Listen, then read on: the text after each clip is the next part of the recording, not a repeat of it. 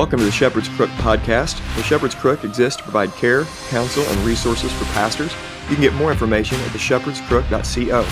My name is Jared Sparks, and I'm a pastor coming alongside other pastors, reminding them of the chief pastor.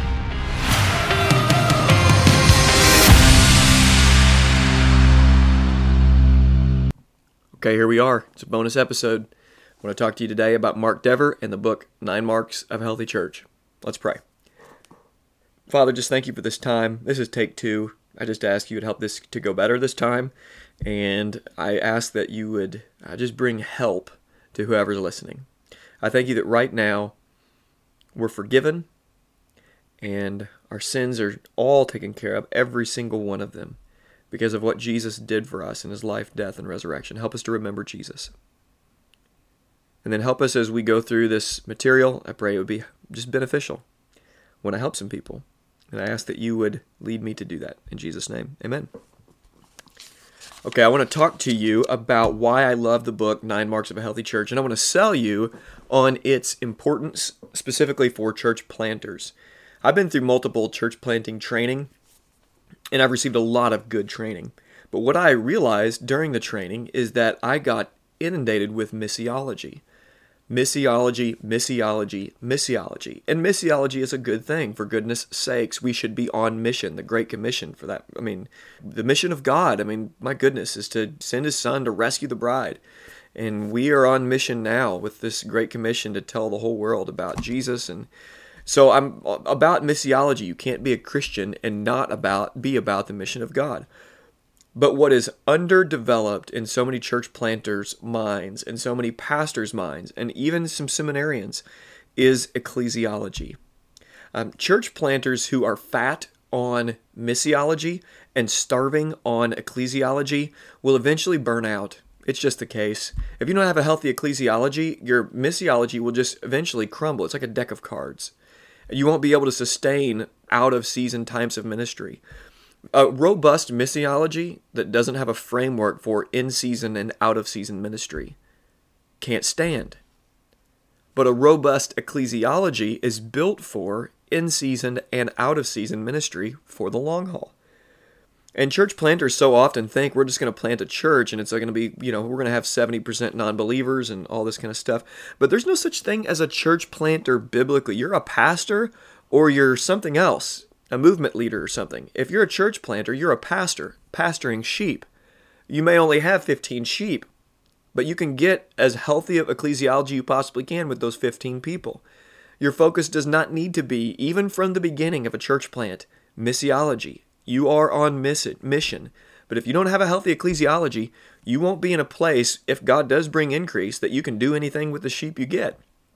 So, healthy ecclesiology is crucial. Church planters, I want to plead with you to read Nine Marks of a Healthy Church. It is such a good book. You need to understand what a healthy church is.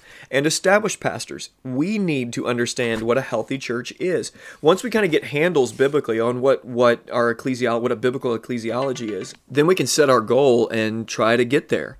I mean, it's, it's always easier to kind of get definitions and get direction, but the difficult part, it's, it's easier. The difficult part is actually getting there. So I just want to read you off Mark Dever's Nine Marks of a Healthy Church. And I think the origins of the nine marks uh, went all the way back to his pastoral interview process when he was in process with Capitol Hill Baptist Church, and they just asked, "Hey, what is a healthy church, or what do you want to see?" And I believe that these come from that process. And so I just want to read these and challenge you to just. I'm going to read the chapters, um, the head chapter headings, and then challenge you to just get the book and read it. And you know, worst case scenario. Uh, you become a better ecclesiologian. So that's a good thing. Here we go. Mark 1, expository preaching. Mark 2, biblical theology. Mark 3, the gospel. Mark 4, a biblical understanding of conversion. Mark 5, a biblical understanding of evangelism. Mark 6, a biblical understanding of church membership. Mark 7, biblical church discipline. Mark 8, a concern for the discipleship and growth, a concern for discipleship and growth. And Mark 9, biblical church leadership. Now, this book is in my on my bookshelf on the shepherdscrook.ca as a part of seven books that I recommend, modern books that are really good on pastoral ministry. And I include this as being a book on pastoral ministry because a pastor who doesn't have a robust ecclesiology will be pastoring from an unhealthy place. You may be leading, you may be trying to be a visionary or something like that, whatever titles are for pastors these days. You need a healthy understanding of the local church. Now, you may be different when it comes to your understanding of where authority lands. You may be a Presbyterian or Baptist. I'm a Baptist.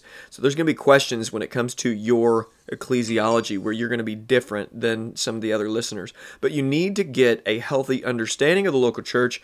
Or you'll just be out there beating your brains in, being on mission, being on mission, be on mission, be on mission, sweating bullets for the rest of your life, and then having not a clue what to do when God brings increase.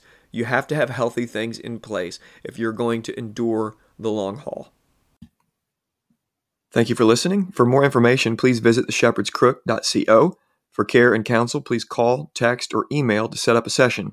You can follow The Shepherd's Crook on Twitter, Instagram, and Facebook.